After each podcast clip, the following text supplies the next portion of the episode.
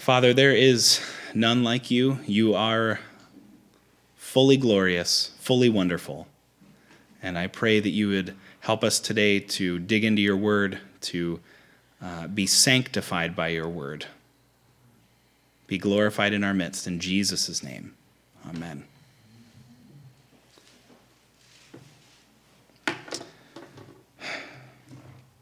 Well, today, in our text, we encounter honestly one of the greatest promises that we could ever run into in Scripture. Um, go ahead and open up in your Bibles to Matthew chapter 7.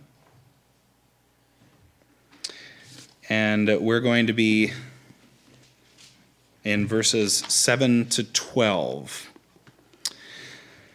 Ask, and it will be given to you. Seek, and you will find. Knock, and it will be open to you. For everyone who asks receives, and the one who seeks finds, and to the one who knocks it will be opened. Or which one of you, if his son asks him for bread, will give him a stone? Or if, it, or if he asks for a fish, will give him a serpent? If you then, who are evil, know how to give good gifts to your children, how much more will your Father who is in heaven give good things to those who ask him? So, whatever you wish that others would do to you, do also to them. For this is the law and the prophets. This is the word of the Lord. Uh, a couple weeks ago, we we were, uh, and when I say a couple weeks ago, I, I, actually mean quite some time ago now. Uh, but we were in Matthew chapter five.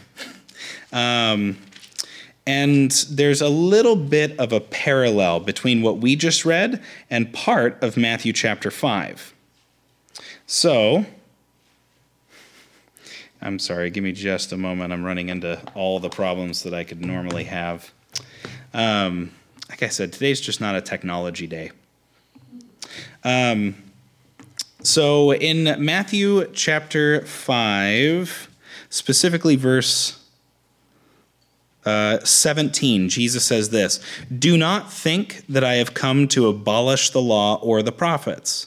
I have not come to abolish them, but to fulfill them. So, this is another time that we see Jesus using the words law and prophets. But in the first sense, we see that Jesus has not come to abolish them. But in our text today, we see that Jesus um, Jesus gives a statement about us doing the law and the prophets.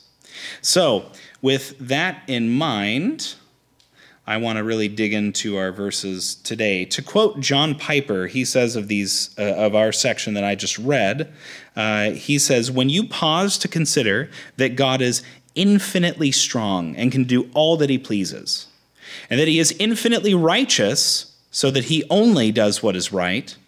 And that he is infinitely good, so that everything he does is perfectly good, and that he is infinitely wise, so that he always knows what's perfect or perfectly what is right and good, and that he is infinitely loving, so that in all his strength and righteousness and goodness and wisdom he raises the eternal joy of his loved ones as high as it can be raised. When you pause to consider all that, then the lavish invitation of this God to ask him for good things with the promise that he will give them is unimaginably wonderful.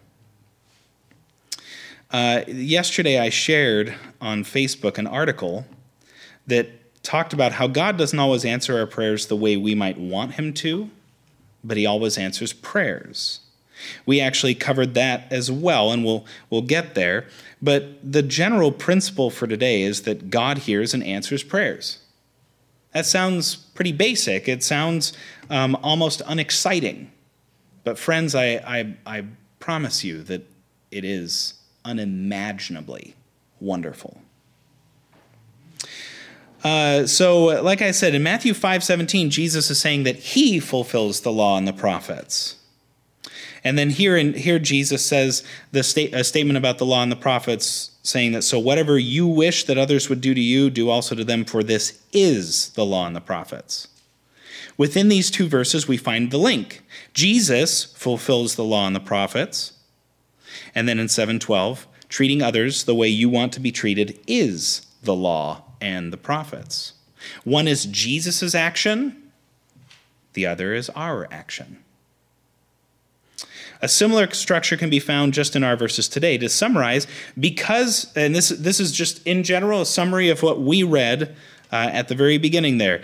Um, because God is loving, kind, merciful, and loves to show care and compassion to the people who cry out to him, so must we answer those who cry out to us with love, kindness, mercy, and compassion.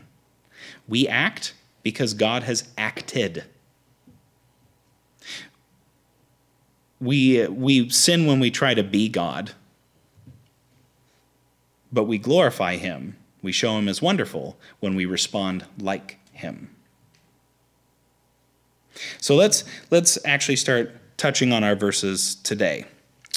Um, in the bulletin, uh, I didn't do the fill in the blank this week. I just have the points, so I anticipate that you'll be paying attention to the points. But the sermon summary is, list, is listed. Because God is a kind and loving Father who answers prayers, we are able to treat others the way we would want to be treated. So that's the sermon summary, but let's actually move through the verses and work our way there. Uh, point number one God helps those who ask of him. Have you guys ever heard the statement, God helps those who help themselves? Not biblical. That is not in Scripture. When you think of a person in growing need of help, you find that as their need intensifies, so does their action of seeking help. So, just an example, an illustration say there is one day a friend who you pass on the street as you're just walking down Main Street. He turns to you and greets you, but then, uh, uh, uh, but then asks you if you might be able to fulfill a need of his. You politely smile and say, Sure. You help him real quick. It's not a very intense job, so you just get it done. Then another few days go by, and you're walking down the street, and this friend comes over to you, waving his hands and shouting your name.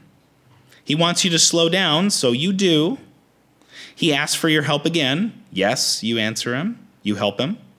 He thanks you, and you carry on your merry way. But then another time, you're about to walk down the street, haven't even left your house and your cell phone rings before you get out the door. Your friend urgently needs your help. He calls you. He interrupts you more than just shouting down the street at you when he happens to see you. He thinks specifically of you. So, what do you do? You say, I'll be right there. You rush to his aid. You know his need is dire.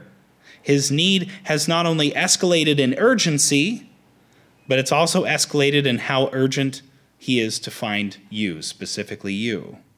Someone in dire peril will always respond differently than someone who barely remembers their own need. A drowning man will have a different cry for help than a man who left his wallet at home and went to the restaurant. Jesus presents us today with three varying degrees of desperation. They are ask, seek, knock. The first is a need, though it's not pressing. The second is a pressing need, but it's not dire. And the third is of sheer desperation. So, how might God answer these three issues? Does he wait until the most pressing is at hand? Does he wait for the knock? Causing us maybe to be in anguish until we get to the desperate point of shouting to the heavens? No. No, that's actually not what we see in our text. Some might think that's the way it is, and honestly, that's how I felt about some issues. I prayed for years to find a, a, a wife. I mean, it was like a daily thing. It's a long story of why it was a daily thing, but it was included in a, in a list of prayers that I prayed basically from the time I was 18 ish, 17 to 18 ish. Um, it, it wasn't fulfilled until my mid 20s. So was God waiting until I got desperate to answer that prayer? Was that what he was doing? No, actually, in my own desperation, I almost made some pretty heavy mistakes, but God in his grace and mercy slapped me to the ground and made it so I couldn't I couldn't do the things that I was doing in desperation. So some might think that you have to be desperate, you have to knock, uh, but but but that's not the promise that Jesus gives us. Remember, in general, the promise is that Jesus answers prayer, but but but look at look at our verses again. Ask and it will be given to you. Seek, you will find. Knock, it will be opened. All three of them are answered. Each of those three actions is met with a response of help. God does not only help those who help themselves, He helps those that ask of Him. God answers every prayer. Remember that? I, I made that statement a couple weeks ago. I aimed for controversy when I said it that God has answered every single prayer that I've ever prayed to Him. Uh, we discussed that while we were in Matthew 6, verses 5 to 15, specifically where Jesus says, Do not be like the Gentiles. Well, do not be like them, but Gentiles is implied. Um, for your Father knows what you need before you ask Him. Here we see that truth even more clearly. It will be given. You will find it, it will be opened. Every prayer you pray is answered by God. Sometimes, like I said before, his answer is no. That's still an answer. Sometimes we pray as if we know what we truly need, demanding that God answer us the, uh, um, the, way, the way we want him to, like a petulant angry, and stupid child. Gimme, gimme, gimme, gimme now, now, this way, only this way. I want the chocolate sauce at the bottom, not the top. How dare you give me ice cream with chocolate sauce on the top? Other times we pray like this God, I, I know I need this. Please give me this. If this doesn't happen, my life will fall apart. Friends, while earnest, those prayers might sometimes feel like God hasn't answered the request. But Jesus is refuting that. He refutes it very clearly. He says that they are answered. Everyone who, who asks receives. The one who seeks finds. And the one who knocks, it will be opened. Every single one of them has an answer. God has always answered your prayers when you pray to Him with right motives, as James puts it. Uh, he says this in, in James chapter 4. He says, You ask and do not receive because you ask wrongly to spend it on your passions. That passions is not just a, I really like, I don't know, Mustangs, and uh, so therefore I pray and um, I didn't get the part I needed to fix up my Mustang no, what he's talking about is actually sinful passions, not just you're repairing a car. Um, but when we pray wrongly, when we pray for our self-satisfying motivation, God doesn't doesn't answer the way we want. And sometimes that's exactly how those praise or prayers are prayed. Over and over again, we tell God what we need. And yet he knows what we need before we even ask him. We don't always know what we need but God does.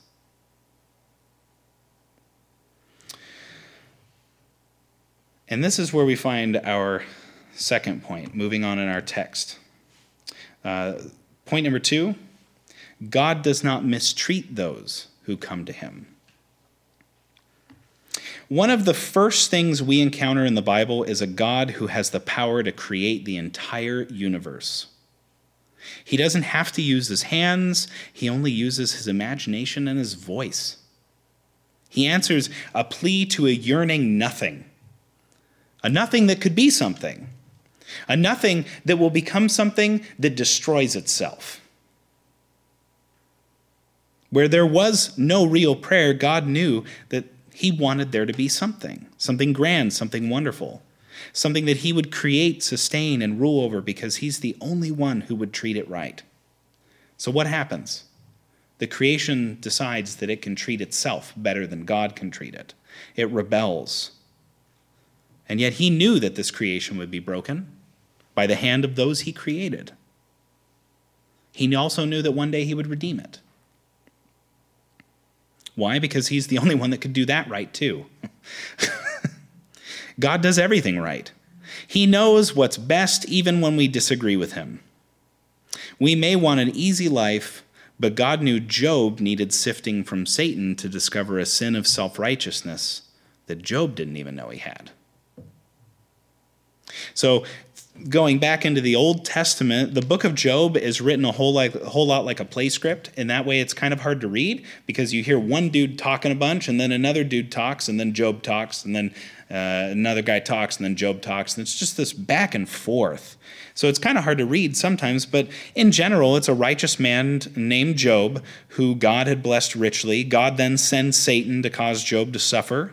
Uh, he suffers the loss of, of his family, a painful skin disease, the loss of all his possessions, and then his own wife begins to rue the day she married him. Hopefully, that does not describe any marriages in this room. Then come Job's friends who make the suffering even worse. They pompously declare that he must be hiding some horrific sins. And he gets accused of a lot. That's why there's 42 chapters in the book.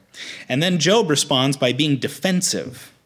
He declares his righteousness over and over again until another friend shows up, tells the other friends to shut up and stop speaking as if they're God. And then he turns to Job and he says, Stop being so full of yourself.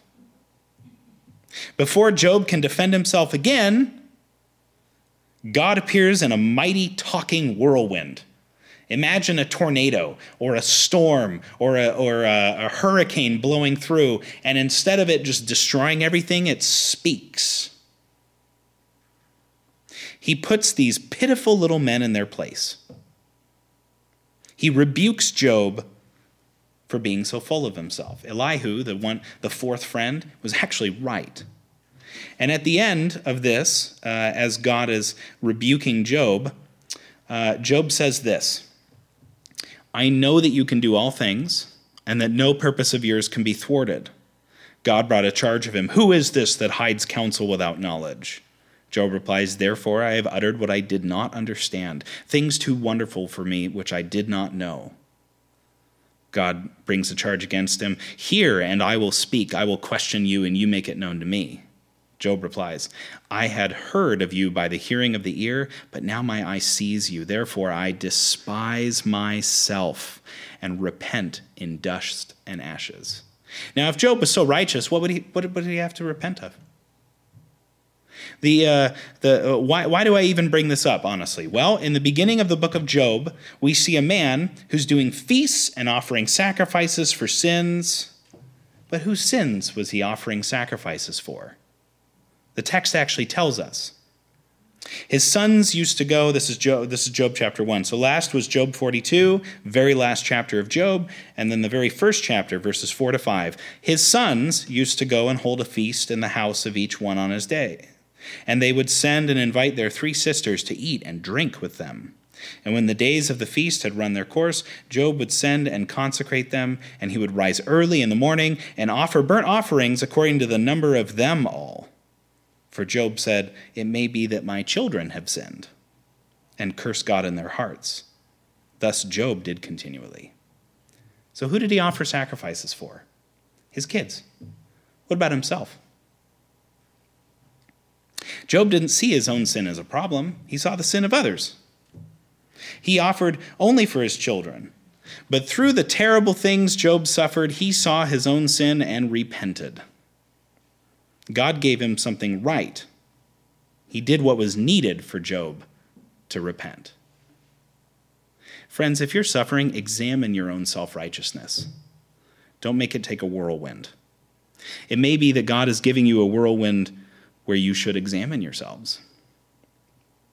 So, going back to our text in Matthew chapter 7, uh, Jesus poses a question Which one of you, if your son asks him for bread, would give him a stone?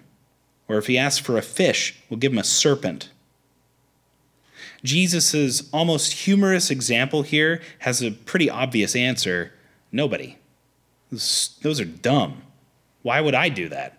If my kid walked up and said, Daddy, can I have some candy? Am I going to go get some uh, cleaner from under the sink and press it into a ball and say, Yeah, here you go, buddy? No.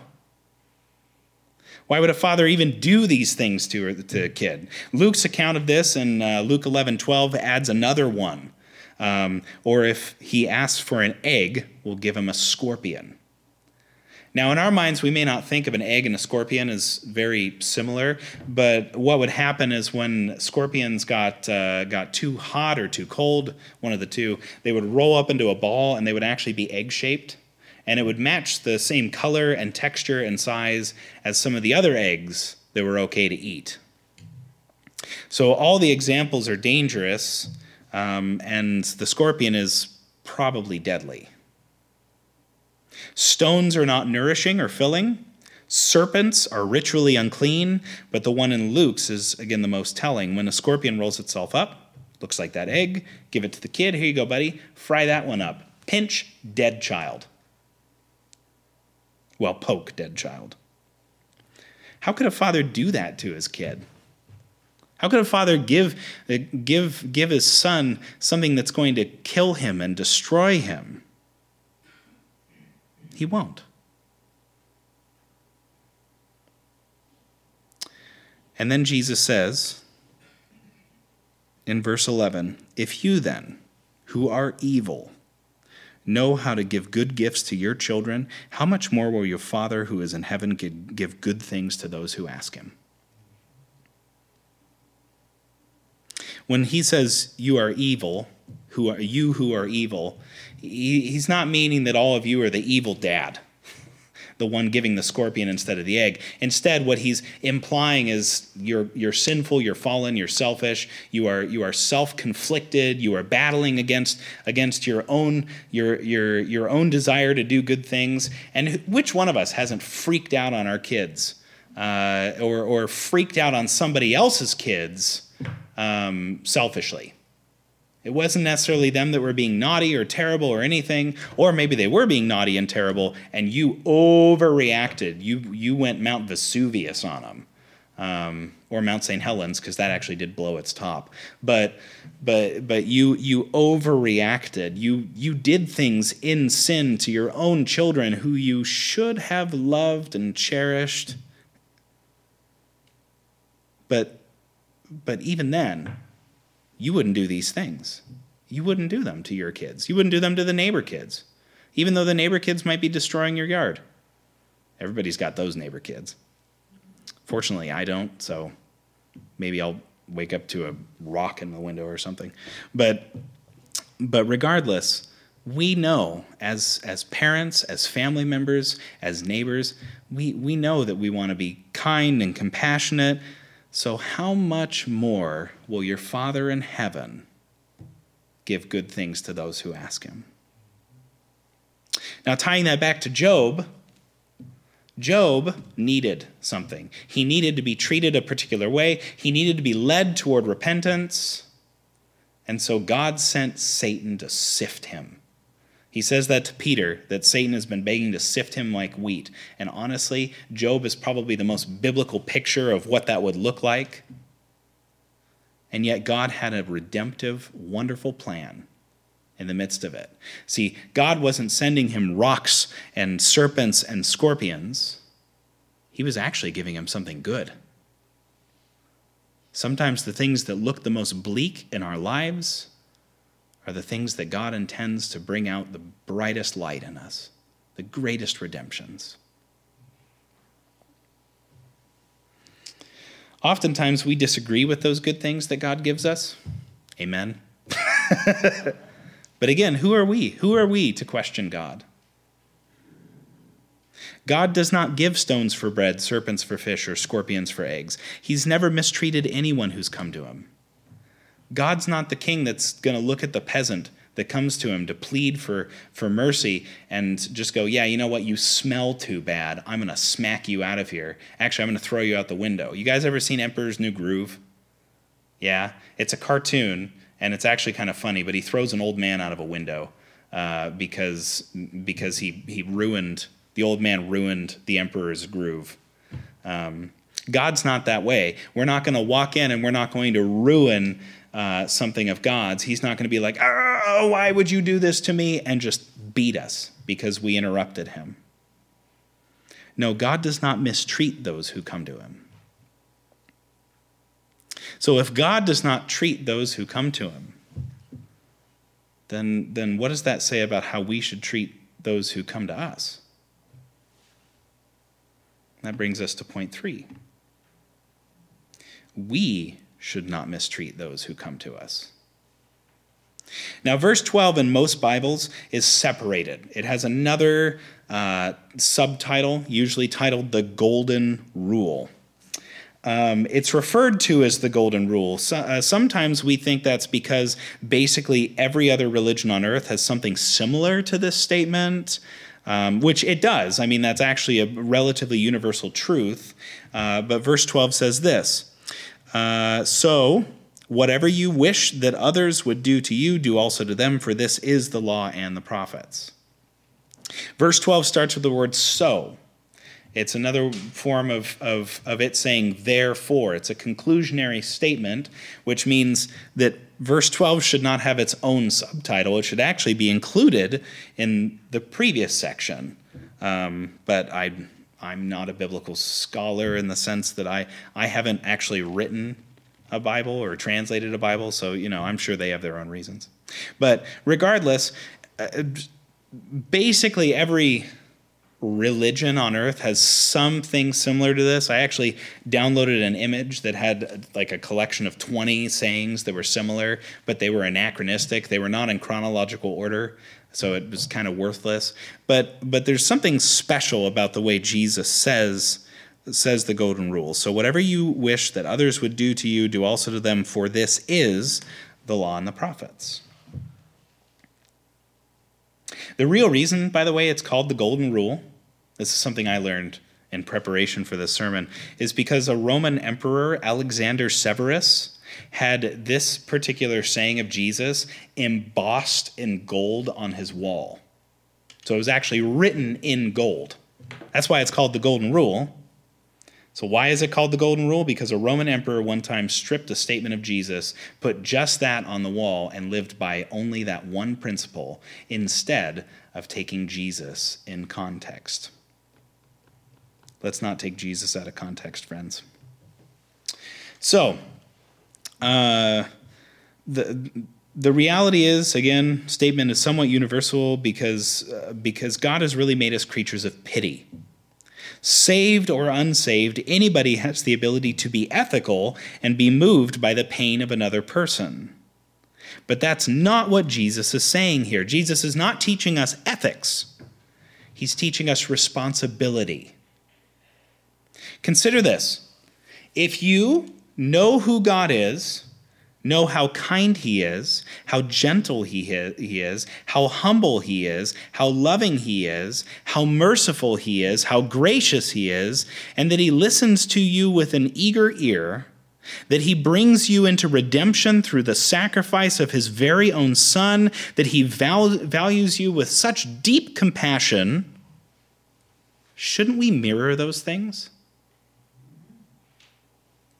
The more we learn of God, the more we lean into Him, the more precious He becomes to us, the more of a treasure we see Him as, the more those attributes of Him begin to work their way into us. Anybody who grows in knowledge without growing in a softening heart has a big problem the more they, they grow in faith and resolute trust of Him, the softer their heart should become to those who come to them. All good works in the Christian life are reactionary. All good works are generated through a knowing of God and what He did and fulfilled in the law and the prophets for us. Things we could not do on our own. Jesus fulfilled the law and the prophets, bringing us lost, hateful, petulant, like the kid, sinners into his grace and mercy, and proceeds to sanctify us, making us more holy like him. Jesus did it all. So now what must, me, what must we do? Well, we do what he's already doing. We do what he's done. Specifically in our verses again, Whatever you wish that others would do to you, do also to them. That is not an ethical statement. It is a command from the Savior that has already redeemed a Christian. Therefore, the Christian should respond by doing the exact same thing to others. Whatever we would want others to do to us, we do to them. And sometimes, let's be honest, that is really difficult. Sometimes people get under our skin. Sometimes people frustrate us to no end. Sometimes we would rather be merciless than merciful. But that's what we're called to do. We're called to, like God, who causes rain to fall on the just and the unjust alike, we are called to provide that same grace and compassion and mercy. Some have categorized this as uh, this statement, whatever you want others to do, do to you, do also to them, uh, they've categorized it as a statement of the pathway to heaven, which is ironic considering the very next verses that totally shoot that in the foot, uh, where saying that good works are going to push you to salvation, Roman Catholics. Um, but but it's not the, doing this is not the pathway to heaven. Instead, it's what we do on the other side of the door of salvation. We walk through the room, through the doorway, and now, hey, we get to love others the way we wish we were loved. Is it easy? No. Again, the very next verses that we'll hit next week. Therefore, we should not mistreat those who come to us, because God does not mistreat those who come to him. Sometimes not helping is the best help we can give someone. Uh, we have the ability to give the answer no, like God does. When, like God has always done. I prayed for a pony uh, for a long time now. I don't actually want a pony. It's a dumb prayer. I don't like horse. Actually, I love horses. Horses don't like me. Uh, I have never really ridden a horse that has not done something like uh, break from the trail and decide to run me into brushes and clothesline me with a branch. Um, I didn't fall. I did, however, bring the branch with me. Um, but anyway, I've prayed for a pony for a long time, and you know what? God has always answered that prayer with no. I'm going to pretend that somehow that's for my own sinful passion. I don't know what I'd do with a pony. I don't know what it would eat. Pony would eat more grass than I have in the yard. It's not even my yard, it's our church's yard. Would you be mad if I had a pony in there? Just, you know, facetious question. Uh, but sometimes the answer no is the best answer when somebody asks for help. When somebody comes to us like a petulant, impatient child demanding that we need to help them, why? Because because honestly, it's going to bring them some sinful satisfaction. It's why when somebody's sitting on the corner uh, begging for money when I drive into Newport, I don't feel an obligation to give them money because honestly, I don't know what they're going to use it for. I have brought them food, I remember one time I brought a guy Wendy's. He was begging right next to a Wendy's. His sign said hungry. So I, uh, I, I pulled over, I got in my car, went inside, got him a nice large meal with a big large soda. And I went out to him and I was like, here you go, pal. And he's like, ah, oh, thanks. And he moves the sign and behind him is like three others. Exact same thing. He didn't want money for food and he wasn't hungry. Maybe he was hungry because he hadn't eaten what he had. But, but I remember I looked at that and I was like, man, what are you doing? Your sign says you're hungry. And I and and he's like, well, I really just want money. I'm like, for what? For drugs? He's like, Ooh, like didn't want to answer it. Like maybe I'm a cop. So do I look like a cop anyway? but when somebody when somebody wants us to help them because it's going to satisfy their sin, knows the best answer. And sometimes helping people actually provides us sinful satisfaction. So we really do have to examine ourselves. The way that we would want to be treated we should be treating others. Ultimately, the point here is that we reflect the, the kindness of God by treating others with the same type of kindness that He has given us. And in that is the law and the prophets. So, going back to our sermon summary because God is kind and, and uh, is a kind and loving Father who answers prayers, we are able to treat others the way we would want to be treated. This is the law and the prophets. That's what separates it from every other religion is that this act, this responsive act, is living out our salvation, not earning it. Let's pray. God, your love is grander than we could ever presume upon or, or assume that we deserve. Um, your steadfast love should satisfy our souls. We should live that out with every person we encounter.